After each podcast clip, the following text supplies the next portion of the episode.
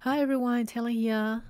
You know, at our podcast, we were wanting to center the perspectives of people who look like us and women, as well as marginalized people who has been historically pushed to the sideline of conversations.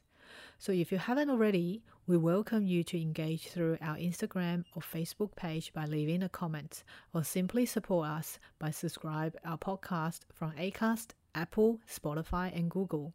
It will make a huge differences to increase our visibility and centering the conversations we have from our pod.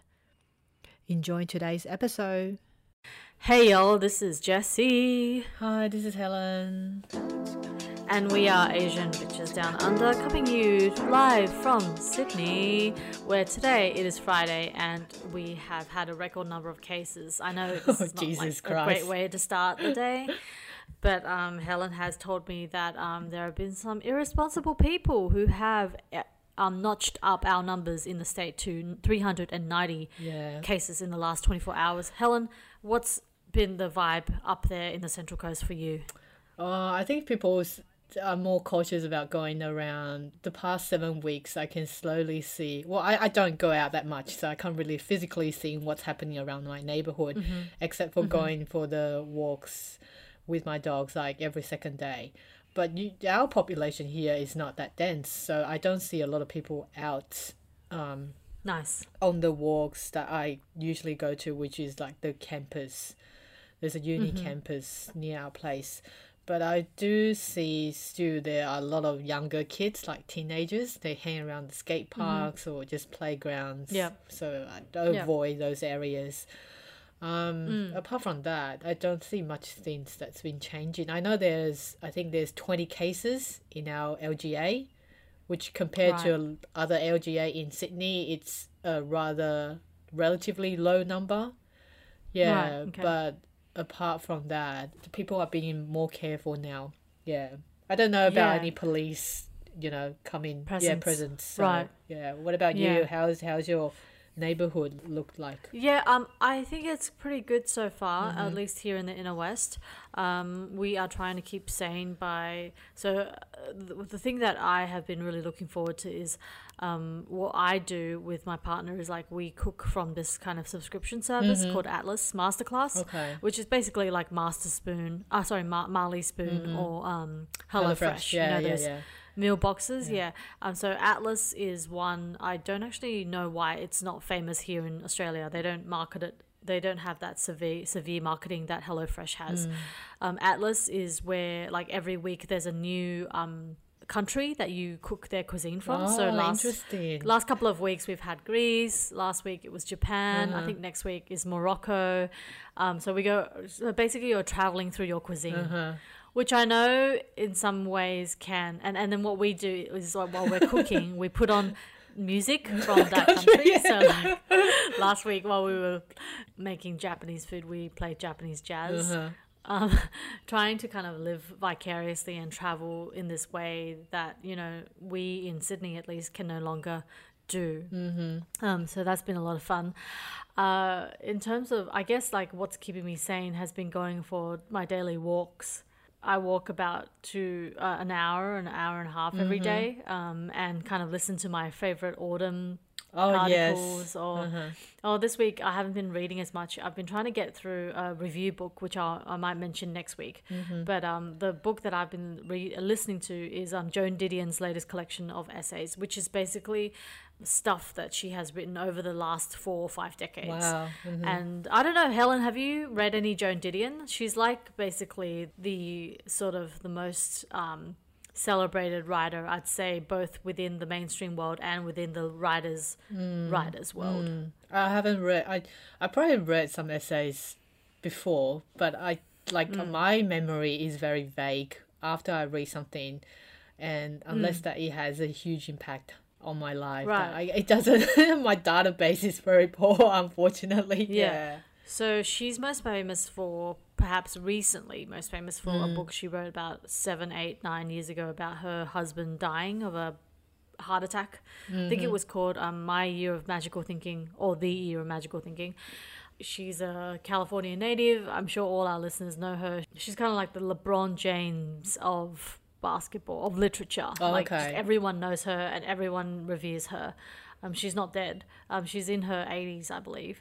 Um, yeah, it's it's like listening to her uh, essays or like reading her essays is like watching an Olympic gold medal like um, figure skater. Oh wow. That's what it. It's just phenomenal Uh-huh. the way she writes. It's really clean and it's super articulate, but no, none of her words are very um, convoluted. Like she doesn't use any tricky words that you wouldn't come across every day. Mm-hmm. She just has a way with like.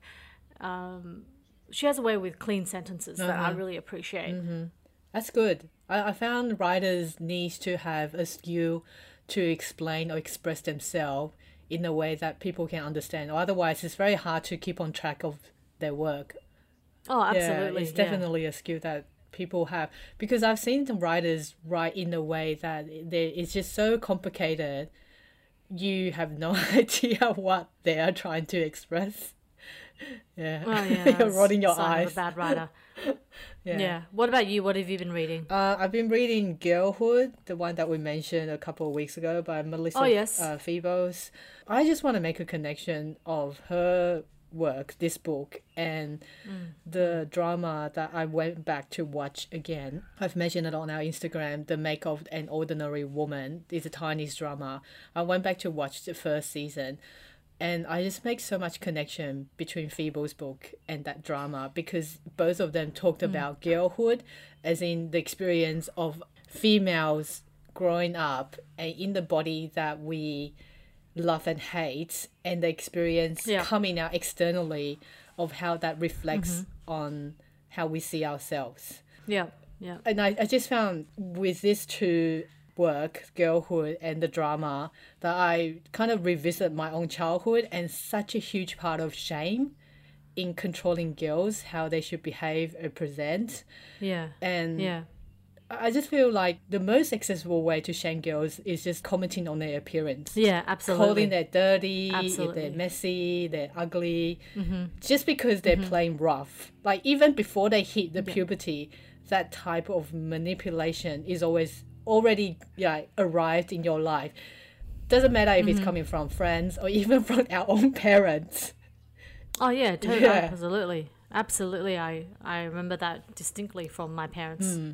Because the first season pretty much sits in the girls. It makes in the juxtaposition of the woman when she's in adulthood and she kind of have fra- uh, what do you call that uh, flashbacks of her childhood before mm. 10 mm-hmm. and mm-hmm. there's scenes of her like relatives older relatives telling her not to open her mouth to why when she was drinking soft drinks or don't walk that mm. way or saying that you've mm-hmm. got mud on your face whereas none of those what do you call them none of those um, statements are made to her Brothers. brothers or even like Mm. boy not boyfriends but male friends of a class Mm-hmm.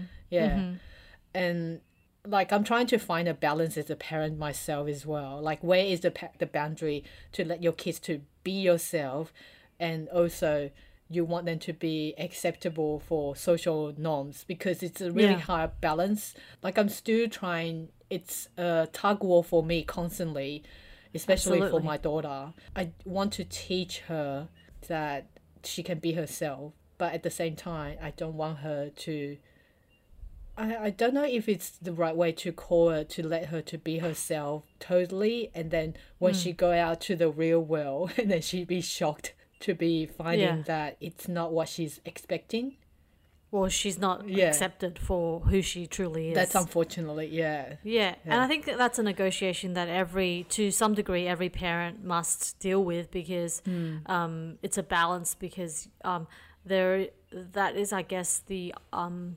underlying grief or the underlying sorrow of parenthood is that you are, you come to a realization day in day out that there is only so much you can control within um, you. There is only so much you can. Um, manage in the life of the child that is yours because uh, you cannot control the world outside. that's right Um, you you cannot make it accept the uh, terms in which you accept within your child and the the sort of terms that you draw up within um, the you know the relationship that you have with the child. Um, that is something that I guess you. I'm guessing as I, I'm not a parent, but I'm guessing that you have to constantly um, fight against or eventually accept. You know because um, it is impossible to. It is impossible to control the the world outside of what you can control within your own house or mm-hmm. your own ho- household, I guess. Yeah, and I guess it will be a journey for her to learn and adjust herself as she goes, I guess. Yeah. Unfortunately, right? Yeah, unfortunately, yeah. Um, I, I, I'm, I'm saying that pandemic might be a good thing in the sense that because we're not physically face to face, that we have to look upon the gaze of other people. That could be a good thing. That for now, like she's constantly being herself, and she doesn't really have to worry about how other people. Well, even for us adults as well, we're in our pajamas all day long now. We don't Me, really have definitely, to yeah. we don't have to be concerned of how other people see our appearance, what we dress, how we look like now. Yeah. Yeah, that is a good point. Like we can manage our own um, barriers, Mm-hmm, and it is there is a sense of comfort in that. I have to agree. Yeah, definitely. Yeah. Have you been watching anything? Um, I have mostly because I have an article coming out in SMH about um, the sort of pandemic rom coms that have been Okay. Oh yeah. flooding Oh, cool. Netflix. Uh-huh. Um, uh, some of them, off the top of my head, are like "Falling Inn Love" I N N, N N), were Oh. about about a San Francisco designer um, who wins an inn, and she goes and goes to New Zealand, uh, travels to New Zealand to sort of idyllic location, and then falls in love with like a, a handyman lumberjack looking boring of a white man. Oh my goodness. That's so and cliche. another That's, one that is- happens all the time. It's like if you if Oh, they're coming down to Australia or New Zealand, the guy have a very stereotypical image. Oh, all these, yeah, all these men are super flat on the screen. Um, and they're all very lovely, like, you know, flattened kind of loveliness. Uh, another one is Romance on the Menu, which is about a f- chef um, from New York who has to return to her um, Australian roots. And then she also falls in Ah. love with a chef. Another one is uh, Resort to Love, which is about a singer who um, is breaking up, who broke up with her fiance because she was like too ambitious of a singer, and then she um, gets a sort of temporary job in Mauritius. Uh, another one is um, this little love of mine, which is very similar to um, the first movie that I mentioned. All five movies, kind of, uh, the central story is very like template like. It's very generic. It's about an ambitious woman who Sounds you know it. goes and um, you know wins the love or attention of a local man Mm-hmm. it's just it's so much fun but also like deeply problematic obviously Mm. um, and so i've been watching those films with absolute delight this week um, yeah that's that's what's keeping me like kind of excited about my life at the moment like fun movies Yeah, I think we need to have to maintain the funness in the lockdown. Yeah, I know. That's what is really hard keeping ourselves jovial at this moment of mm-hmm. like uncertainty, not really knowing, not being able to plan holidays or plan, you know, the next few months That's right. Yeah. physically where we can be. So, you know, you travel through movies. That's, right. Yeah, I agree with We've, that. we've yeah. been doing. Yeah. Yeah, that's what I've been doing. I mentioned that I've started watching Eat, Drink, Man, Woman in Shinani, Oh, yes. Mm-hmm. the Chinese movie, a couple of weeks ago. So I was just watching it slowly because I want to savor it bit by bit, like how you did with the um the book, Crying in Right, the yeah. H Mart. Yeah. Yeah. So I remember watching this film the first time when I was 14 with dad at the George Street Cinema. You did? Yeah, it was a work function for dad, and he Oh, got free tickets to see Yeah, this movie. right. It was playing at the George Street Cinema. Mm. And I did not comprehend most of it at the time. I Mm. had no idea. And Mm-hmm. it was so uncomfortable for dad sitting next to me. There was like a, it wasn't even a sex scene, it was a makeout Yeah. scene. And I can sense that dad sat very uncomfortably. Yeah, to me. yeah. Can I just say that should just Mm-hmm. never ever happen with like a child and a parent should never ever sit next to each other while a, a, some sort of sex scene happens on screen. But the thing is, like, uh, we're all the you and I in our family we're all like movie fanatics. Yeah. You know, so it's unavoidable. It- it because you can't yeah. you don't know unless you only watch movies where like you Very G rated. watch it. Yeah, exactly. G rated, PG, or like you watch it before the kid. It's just kind of unavoidable. But no, I remember there are quite salacious sexual scenes in that movie. Mm. yeah. I don't know. Like watching it now as a adult, I don't think that was any problematic. Like I'll watch it with my okay. teenage kids. I'll even watch it with um my daughter who's eight. Um, Yeah. I don't think there's any problems for me. Yeah. Yeah. Yeah. Because I just love how they really combine the food within the family relationship. Mm, When the, um, so this film is uh, directed by Ang Lee. It was released on 1994. It was actually called one of the movie within a trilogy for Ang Lee. Right. Someone labeled a trilogy of fathers. What were the other ones? The first one uh, is Pushing Hands, and the second one was Wedding Wedding Banquet. Wedding Banquet, Yeah, yeah. yeah, yeah. Banquet. So- yeah, that's one of Billy's favorite films. Oh, really? I, I'm gonna Yeah, watch that with it's about a gay yeah. Mm-hmm. man. Yeah, it's about a gay man who goes to New York and then falls in. I don't know. I haven't actually seen it, but Billy keeps telling me to watch it. Do you know what it's about? Yeah, it's a Chinese gay man who either study or work in US, and then he Mm. falls in love with someone. He falls in love with a man in US, but then Mm. his parents back in Taiwan forces him to get married. Mm. They try to set up like a woman in US to do this like a fake marriage with him, Pretend. so to satisfy be his- the yeah beard. pretend. Yeah. Yeah. So I think it's a drama slash comedy. I will Right. watch it with Billy for sure. Okay. Yeah. Okay. Yeah. Yeah. Definitely. Definitely. Um. Definitely going to suggest that when pandemic ends, if it ever Uh-huh. ends. Yeah, it sounds really fun. Yeah, and all three movies, um, Ang Lee cast the same old man as a father figure. Oh, Yeah, right. That's why he calls it. Yeah, Yeah. so the father kind trilogy. of portrays how the emotions of the like a traditional Asian father. Father. um, yeah. The patriarch. Yeah, For for those people who haven't um, heard of Eat Man, Drink Woman, Love, whatever you said that movie, Man, Drink, Eat Woman. Yeah. Um. Can you just tell us a brief storyline? Okay, so this uh, semi-retired man who lives with his three unmarried daughter, um, his wife passed away like 15 years ago, so he's a single parent since then. The story revolves around how the dad is trying to kind of retire fully, but he's not sure about if he wants to give up um, his hospitality work totally. But at the same time, um, he's seen his three daughters.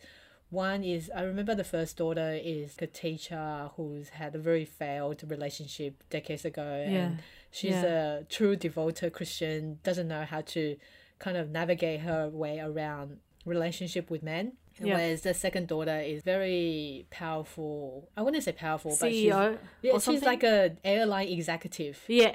Yeah. Yeah. Exactly. So she's She's the most mind. famous actress. Yeah, yeah, yeah. I'll say most of them are pretty famous, but anyway. Oh, okay. She's the only one I know. And then the third daughter is the young girl who's a college student who works in a fast food chain and falling in Yeah. love and fall pregnant in the very super quick kind of relationship. So she moved out Yeah. of home first, followed by her older sister who fall in love with a PE teacher of the school. Yeah, it's really cute actually. That Yeah, love is actually really very, very um innocent. very tender. So I I think the whole movie really displayed the sense of the Taiwan and the Taipei, the city of Taipei, because they took scenes of a lot of places, and there were little snippets of the daily life of the father as well, where he Yeah. goes into like ma- massage center, where he went to the spa, and you see Yeah. him um, walking in on the street delivering lunch boxes for his neighborhood kids. Yeah. Yeah, yeah, yeah. Yeah, it's very comforting, Yeah. especially I don't for want to spoil it for everyone, but it was yeah, mhm. yeah, It- and it's so sad. Like I remember um, leaving watching the film. I think I've seen it twice in my life, and it, both times Mm-hmm. I'm left with a feeling of deep nostalgia or sadness. yes because um, yeah. I guess Helen and I can kind of relate because we're one of three girls as well. Yes. And our father is similar to the father in these movies where he's Yeah. like very sort of upstanding and he's mm. all about honor and like doing your duty, you know. Yeah, it's like super comforting but also super sad. It kind of reminds me of films like Yi Yi, which is one of my favorite films. Mm-hmm. Yeah, basically any kind of the, the Taiwanese the Taiwanese really know how to make films. Is really what I'm trying to say. They really know how to make films that is centering the emotions of a family. yes, that's it. Yeah, That's it. even though that you don't see a lot of dialogue between them, but the the actors they play play out pretty well. They play out really really good, I Yeah. think. yeah, and there's yeah, a final twist. If anyone hasn't seen the movie, I strongly suggest you to go and watch it. It's on Netflix. Speaking of honor and duty, the movie have a final twist at the very end, which is absolutely bizarre and funny. I think. Really, I don't remember this. Oh, I'll, I'll Maybe after after our recording, maybe I'll tell you. after you. we record, you yeah, tell me. Yeah, yeah, yeah. So it's on Netflix. It's on Netflix. Oh, go and watch great. it. Okay, we might watch it tonight then. Yeah.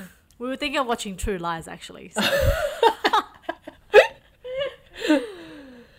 Okay, so Okay. let's take a break and we'll be back. Take back. a break and we'll be right back. Yeah. Three, two, one.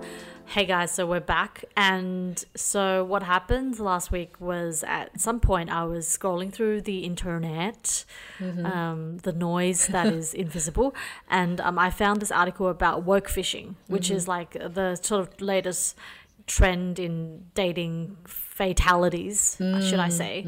Um, you know, in the last few years, modern dating online has, you know, you've seen breadcrumbing, you've seen ghosting, you've seen um, catfishing, you know, you know, a million gazillion different things. Honestly, modern dating is fucking tricky. So woke fishing kind of sparked my interest, Helen, because Yeah. I had never heard of it, Okay. and as someone who has mostly been single her whole life, I'm kind of really on top of you know the latest craze dating- in dating, dating yeah, fa- dating fana- fatalities. But woke fishing is something that I saw, and it was a uh, article that I, when I s- saw it, I sent straight to Helen, Yeah. and I knew that that was something that we wanted to discuss. Mm-hmm, So, in a nutshell, and you know, feel free to pitch in Helen when you can. Um, woke fishing. So it's like um, uh, we all know that our listeners know what woke means, Mm-hmm. but um, it's kind of the term comes from like catfishing, and if you don't know, catfishing is like pretending to be someone else Mm-hmm. online. You know, like for instance, putting um, the face of Elijah Wood on your dating profile. Elijah you are not Elijah Wood. I don't know why that came to me. Um, most of our listeners probably don't even know who Elijah Wood is. No. Frodo, basically. Frodo, okay?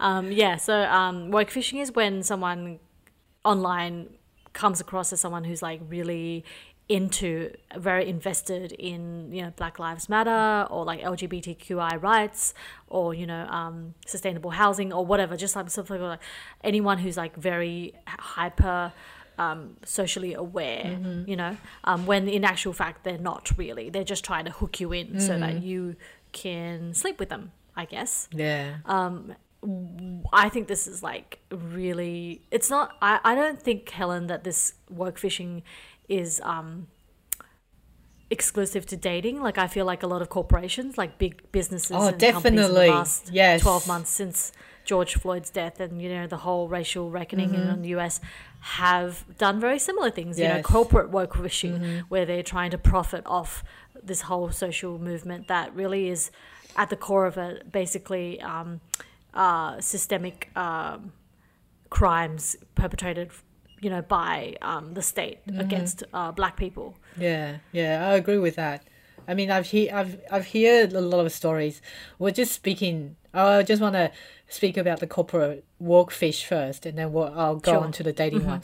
I've heard stories from my friends saying that oh, their company pretend to be woke, and invested in monies to teaching them about culture diversity, but internally the culture doesn't change. Oh Yeah, absolutely within the It's disgusting. managerial si- yeah the within the Exactly. managerial level, it's it's hard to mm. change.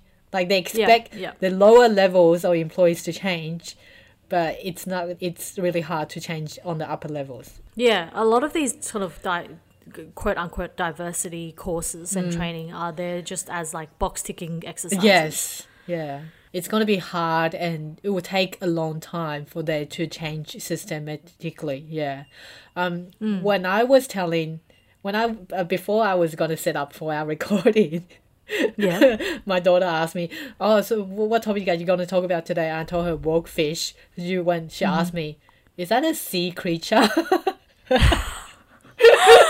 oh my god, that is so cute. I love it. I just I tell her that. Oh no, it's like a behavior people do. That's not really nice.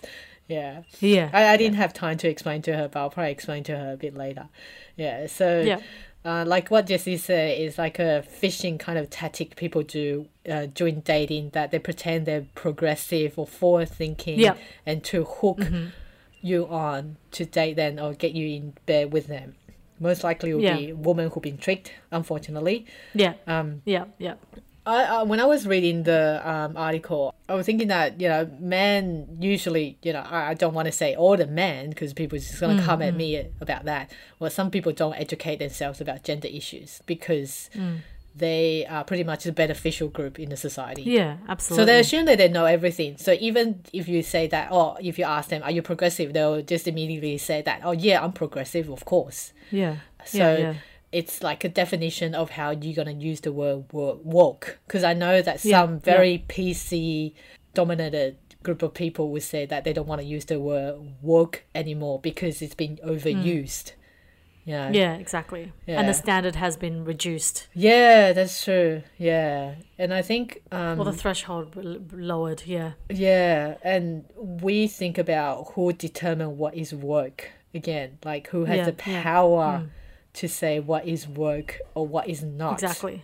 Yeah, Yeah. Yeah. and I feel like because I've been in one single mono relationship for the past almost twenty years, I I don't feel. I don't see it's only a unique term for dating. I think hmm. it's it's a process that a lot of coupled might have gone through as well. Like for example, for me, I the journey through learning feminism. There's a lot of things that I picked up myself, and kind of discover or rediscover myself in the past hmm. few years. And I know, okay, hmm. this is not right now, but it will seem right decades ago. Back then. Yeah. Yeah. exactly. And then sometimes uh, your partner doesn't necessarily move at the same pace as you. yes. Yeah, Yes. do- because they don't live in the same body. Yeah, Your- that's Your husband, Helen, is not an Asian woman. That's right. Yeah, yeah. Like sometimes. so he moves through the world differently. Yeah. yeah, on, exactly. So sometimes I have something, not even like apart from my own husband as well. I, I see it similar things happening with my friends as well. Sometimes they don't move at the same pace as me when I'm seeing disparities in gender issues. For example, I Right. still have friends, female friends, do mm. not think that gender wage disparity exists. So mm. I don't know how to explain to them. I mean, even though if I explain to them, they were like, "Oh no," but how I experience through it, it doesn't really necessarily cause me to feel like that. So it's hard for mm. them to feel the same way. Yeah. So that's that's from my part. What about you? Yeah. Um, I I feel like um I can see how this can happen.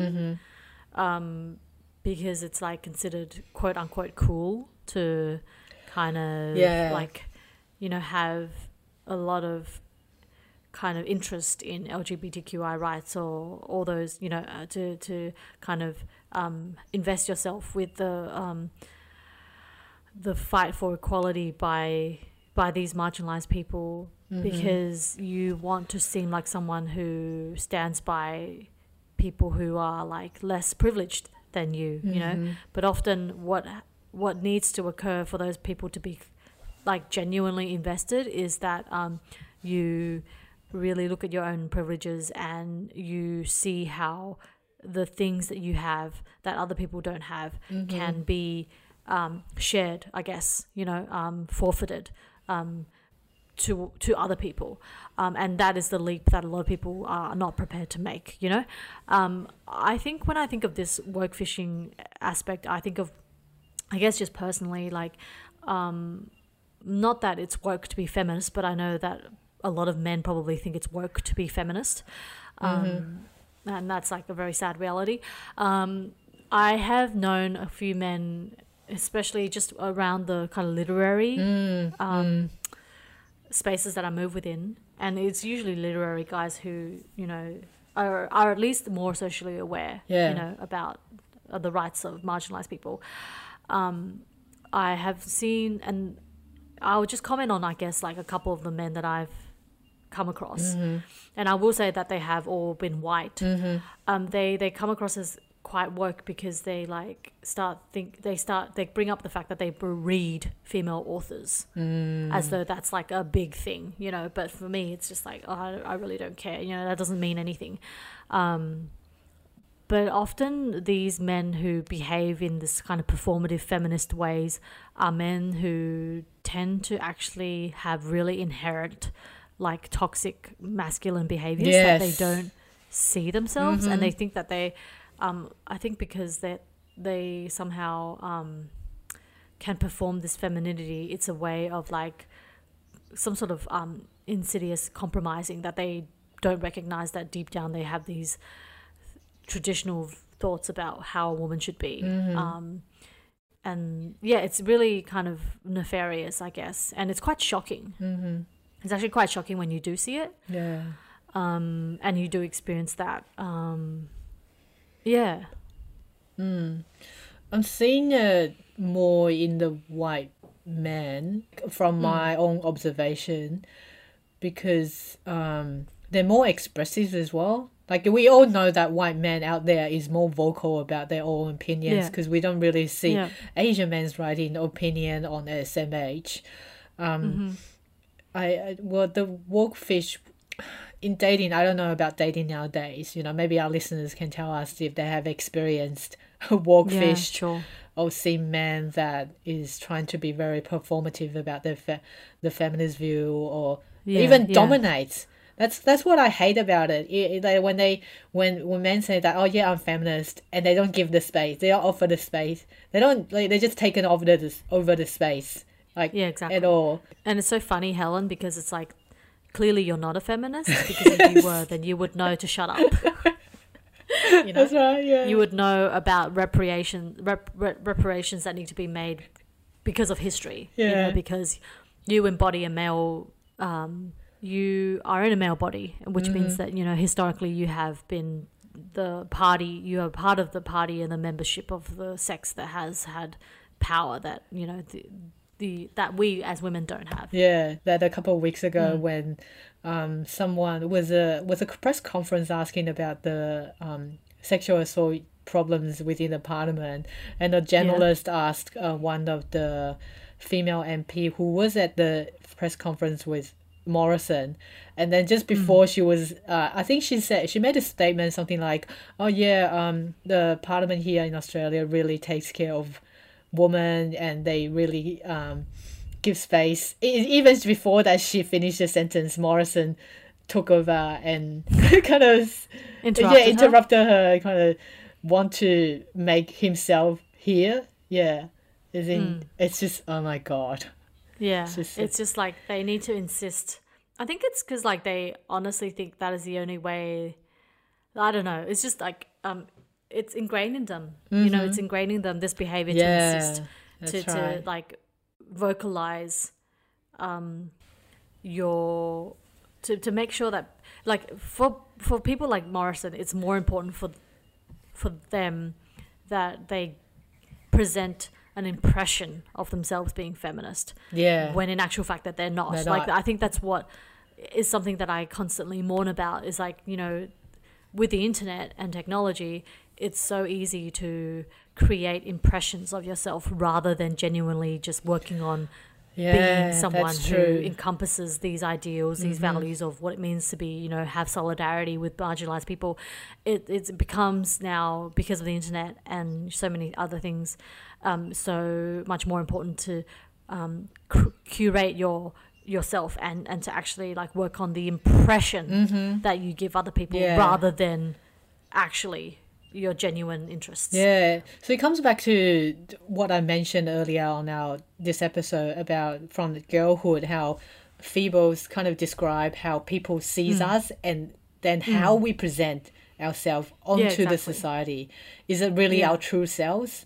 That's a conflict. Or is yeah. it yeah. Or is. or is it the impression Yeah. that we've been taught to display Yeah. absolutely like just like um, i think when i was 11 it was when i first first saw an asian woman on on the TV screen. It was like Lucy Liu in Mm-hmm. Charlie's Angels, and I was both like flattered, but also learnt a totally took on a way of presenting myself because I was like, oh great, so an Asian woman can be like sexually desirable. But then I think deep down I was like, um, somehow I, I mean, because you know when you're 11, you don't you don't have the critical thinking skills to know what the film is actually trying to do, you know, and it's insidious.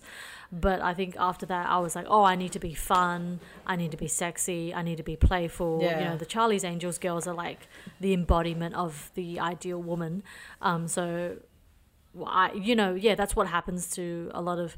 That's why representation and the lack of representation, and then the scarcity of representation is so deeply harmful Yeah. because you, because then you take on whatever is presented That's to you. right. Yeah. And it's always one dimensional and it's always usually written by white people. That's right. so like What it's never watch- true anyway. Yeah. I mean, I guess that's what we watch. Unfortunately, in Western countries, is Asian diasporas. That's why I always like encourage people when they say they don't feel like they don't feel they belong anywhere. I encourage them to read or watch something that's not made by white people. You know, try Yeah, to yeah. watch um, something that's in other language or so, try to watch Mm-hmm. that's uh, foreign productions. Yeah. Mm, Or read books that's written by people of color. Definitely. Yeah, because it decenters uh, the white gaze. Yeah, yeah, that's true. Yeah. Beautiful. Nicely put. Okay, so let's take a break and we'll be coming back with a recording. Uh, With an is it- exclusive interview Yeah, Helen I did, did. with the girls of Butter Butter. Yeah, we'll be right back.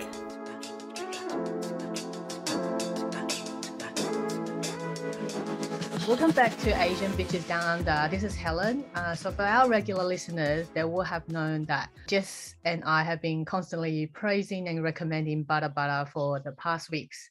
And we really love their leggings and their sports bra for its super soft materials and versatile functionality. Butter Butter has been reported by various media, including Elle Australia, Body and Soul, or even Harper's Bazaar in Taiwan. So, for as women, we're here to use a podcast platform to support and extend the visibility of diverse female entrepreneurship too. Therefore, uh, it is my pleasure uh, today to welcome Eleanor and Michelle, the founders and the CEOs. I guess both of you are CEOs for this Australian brand, Activewear Butter Butter. Um, firstly, uh, Eleanor and Michelle, can you tell us about your background, where you're based? Um, you know, what have you been doing before that you started Butter Butter? Who would like to start, Michelle or Eleanor? I'll, I'll let Eleanor take this one first. Um, hi, so thank you guys for having us. Um, you know, it's such a privilege to be interviewed by you both. Um, so I came from uh, Florio, so I was their PR manager here in Australia, and before that, I was a um, I was in PR for about 11 years over in New York in um, fashion and beauty before moving back here maybe two or three years ago. And I, I guess, yeah, you know, activewear just sort of fell into our laps around that time. Um, although my background is in PR, it's sort of proven to be quite useful. Mhm. Um, you know, starting our own business. Yeah.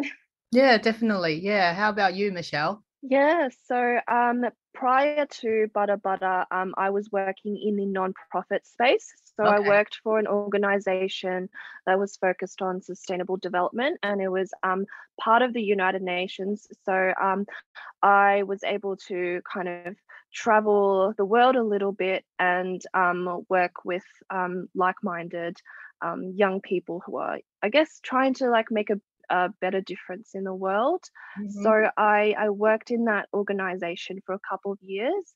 And um, 2019, I kind of decided I wanted a little bit of a change. Um, and then 2020 came around and the pandemic happened, and there was insecurity with jobs and stuff. And this opportunity with Eleanor kind of fell in my lap to start a business. And yeah, that's where I'm at right now.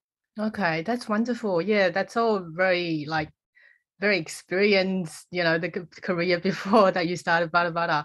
Um, the next question I would like to know is that like what influence or perhaps who influenced you to enter the activewear industry? Um, so this is quite a funny story. So, you know, being 28, I've never actually gone to the gym a day in my life before starting Butter. And um, around the time when I started thinking, okay, you know, I'm getting old, maybe it's time to actually work out. I, mm. I joined a gym and I thought, okay, you know, it's time to buy activewear. And I thought, okay, I'll look around to see, you know, what brands everyone was purchasing, you know, the ones with really big Instagram followings, the ones that everyone's talking about. So I purchased them, and to my surprise, a lot of them felt um, a lot of them felt like sandpaper. And it was very, very mm. underwhelming. And I thought to myself, surely this cannot be the pinnacle of the activewear industry, you know. Um, and so I thought we'll set out to make our own. And when I started sampling during that time, you know, we went through maybe even a hundred different um, fabric suppliers to oh, find oh, wow. what we currently have today. But the, the truth is, beating, you know, toppling the giants in the industry was not that difficult. I'm actually surprised that the standard is so low for comfortable activewear. And so when we set out to make ours, the difference is not even minor. It's a major difference. If you were to hold out one of the bigger brands compared to ours, it's it's just yeah, it's not even a comparison. Mm-hmm, mm-hmm. Yeah, I understand. Mm. Like after trying your your uh, leggings and comparing to the previous ones I bought, I'm like, what the hell have I been wearing? right. yeah, that's exactly the reaction we were hoping for. That you know, when people try our products, you know, they they can't go back to what they were previously wearing. So that's really great. Mm-hmm. Yeah. Um, I would like to know, like, how did you two meet? Or more specifically, um did were you two friends before or workmates or um did you know each other like during school and how did you come to work together for the brand yeah so we only became friends surprisingly only about two and a half years ago um, through a couple of mutual friends and um, when we met we instantly connected I guess, because um, we come from similar backgrounds. We're both mm. Asian, so we have a lot of shared interests in you know food and culture and stuff yes. like that so um, we became pretty close friends and um, when eleanor had this idea of starting an activewear business and she was talking to me about it um, i was kind of really excited for her and then um, we she kind of came to me um, with all these ideas and I, I gave her my input and that was um, middle of last year when um, she was like, Do you just want to start this business together? And mm-hmm. I was like, Well, yeah. I mean, I was hoping you'd ask me that. And oh, um, so good. Yeah. Yeah. And so that's when it kind of all began. We kind of um, met up and planned out what we were going to do. And we kind of had that shared vision of creating this global empire that would disrupt the activewear industry and create products that people would really love. Mm-hmm. Um, yeah, so uh, that's yeah how we got here. That's wonderful. Uh, so who came up with the name Butter Butter? What's the story behind it? I actually came up with the name. Um, so in the activewear industry, but buttery is a really, really common term used to describe mm. fabric that is quite soft and brushed. Yep. And so we thought literally just to call it butter. And, you know, it sounds good. So include the word twice. I don't know. We thought initially it was silly enough and catchy enough to be remembered. And so that's how, that's how it, you know, came to be.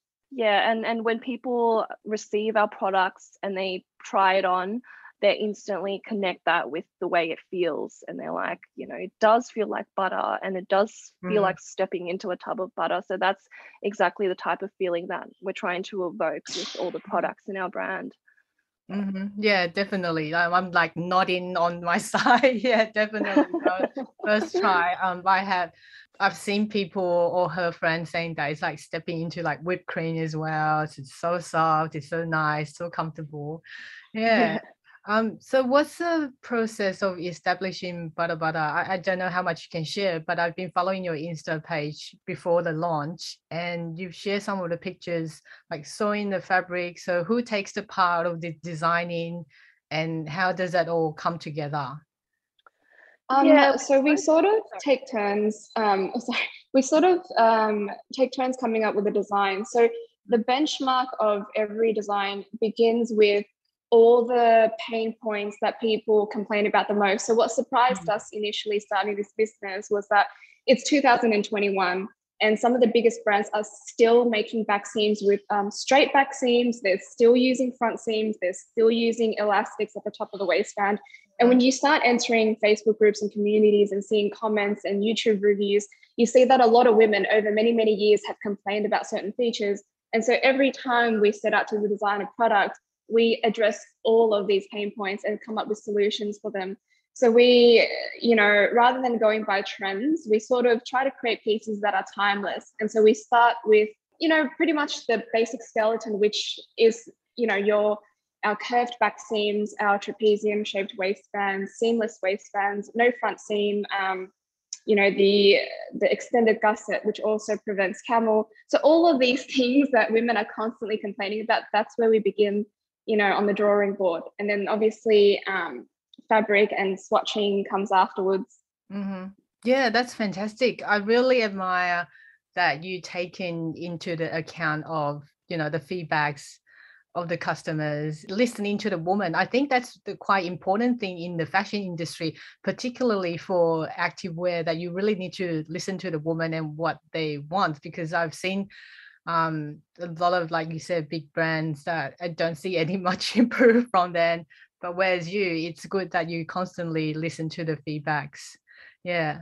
Um so uh, we covered you know like you mentioned i was going to ask you like what stands out from the other brand. You pretty much covered from that question from those answers. Um did you think there was any obstacles when you first uh, set up Butter Butter um, as woman and as young woman? Was there any obstacles, and would you like to share with us um, what how did you manage to you know hurdle through those obstacles um, I think there were definitely challenges um, in the beginning and even now. Um, you know, um, trying to establish this brand. I think um, because Eleanor and I are both perfectionists in a way, and we want all our products to be perfect, and we want to be a hundred percent happy with them before we, you know, put them out in the public. Mm-hmm. Um, it, there definitely was challenges in making sure we were happy um, with the end product. So, for instance, when our manufacturers um, came back with samples um, and we were really excited about them, oftentimes we end up a little bit disappointed because um, perhaps the design wasn't quite right, um, the sizing wasn't correct. Um, it uh, you know was too loose in some areas wasn't quite flattering um, it was uh, the the colors we chose were um, not squat proof, so they were a little bit see through when you mm. squatted in them. So it took a lot of trial and error to get to the end product, and um, I think that you know our principle is to put in the hard work to ensure that we create a great product that everyone will be happy with and we're willing to spend the money to invest the time into doing that. So um, even if that means delaying um, the processes a little bit to get there um, you know that's where we're focused on. So i think the biggest obstacle yeah is to ensure that we create a product that we're happy with and we believe is 100% perfect Oh, that's wonderful. That's that is so great to know that you're putting the commitment into the products. Then yeah. I feel so much comfortable and confidence to purchase, you know, the leggings and the sports bra. Yeah, thank you so yeah. much. Yeah, thank you so much for your hard work. Um, so there you go. Thank you uh, to Eleanor and Michelle to come in to speak to me on our podcast today. It's such a huge honor. And to our listeners, remember that we still, still have the special code ABDU10. Uh, it still applies. So if you're still struggling to pick up an active wear, I highly recommend Butter Butter. So um, it's really been a delightful time to speak to both of you ladies. Thank you. Thank you so much, Helen. Thank you, Thank you so much. Thanks um, for having us.